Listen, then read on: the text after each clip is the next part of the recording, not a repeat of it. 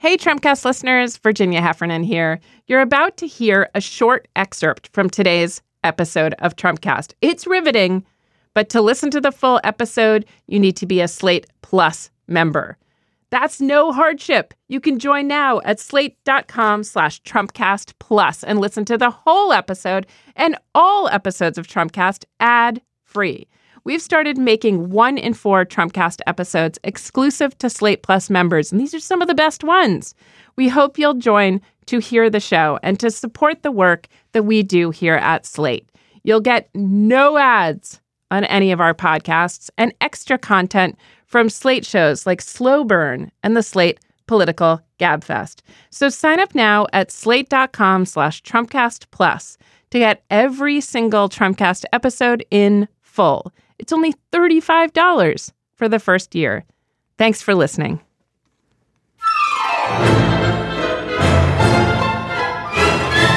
Hello, welcome to Trumpcast from Los Angeles, California. I'm Leon Krauze. Almost 18 years ago, on 9 11, I was trying to understand what had happened, not only as a journalist, but of course as a human being. I remember I met with a friend of mine, an older gentleman, a writer as well, who had and still has a talent to look at things with a wider and wiser lens. We spoke about the attack itself, the sheer horror of the attack. But then we also spoke about the way the attack had been witnessed in real time by the whole world. By the time the towers fell, I'm sure you remember, most TV stations around the world were broadcasting live. We all saw thousands of people die live right in front of us. It was the first moment the whole world was scared at the same precise instant, my friend told me. And he was right, of course. Just like the Apollo 11 moon landing probably meant the first worldwide moment of true global communion and awe over human achievement, the September 11 attacks were the first moment when all of us witnessed in real time how deeply, unspeakably evil humankind can be.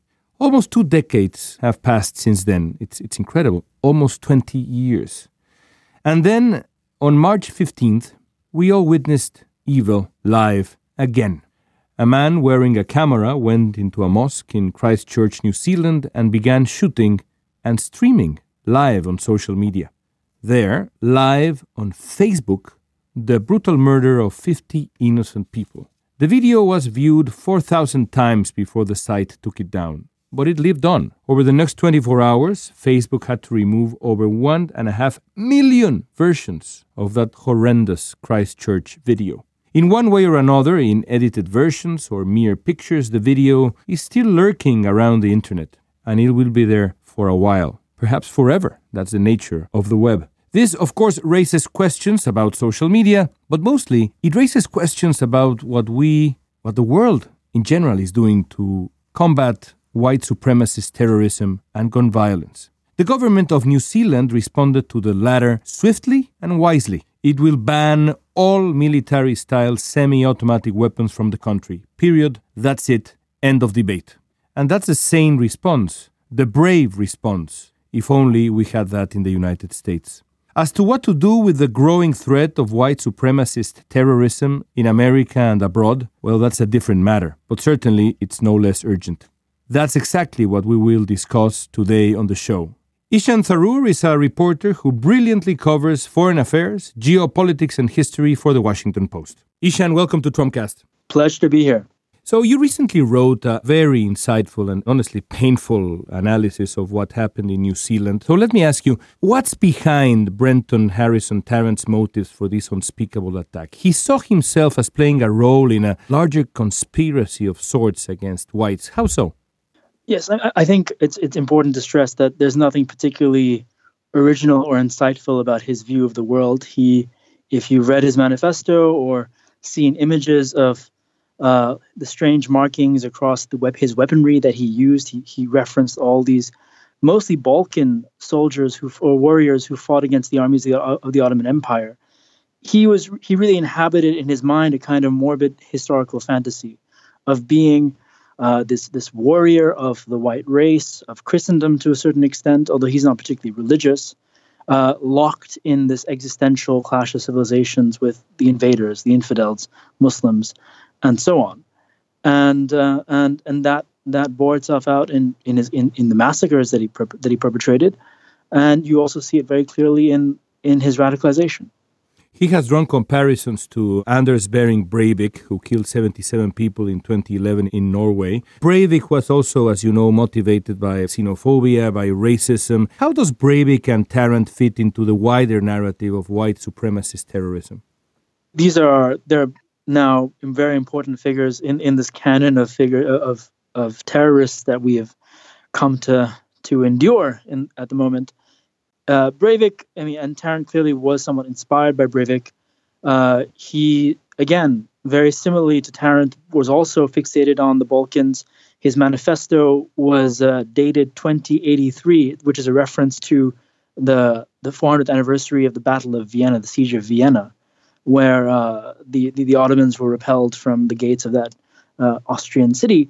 So again, he was inhabiting this, this kind of historical fantasy of fighting the armies of Islam uh, and and and both of them, uh, of course, you know, drew from a whole body of not so fringe, uh, hard right nationalist writings. You know, Breivik in his manifesto was citing relatively well-known American uh, commentators like Pamela Geller and so on, who uh, dabble in Islamophobia.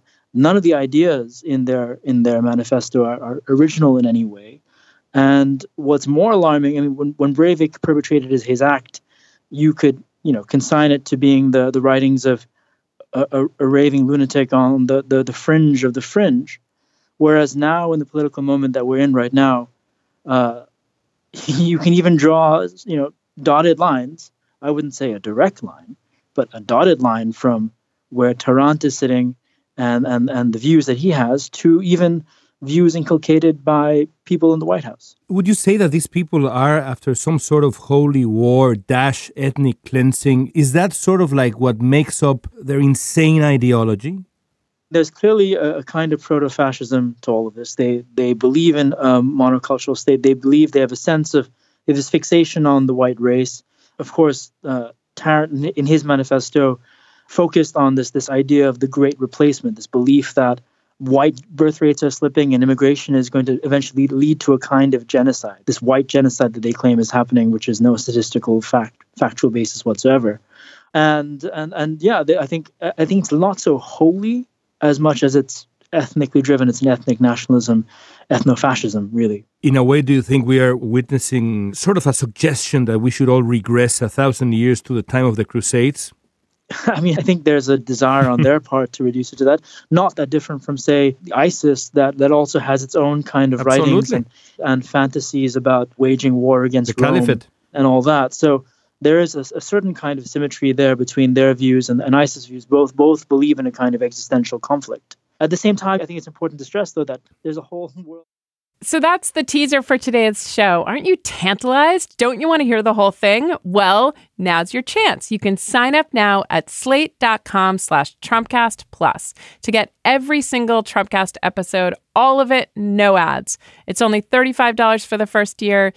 Go to slate.com slash Trumpcast Plus.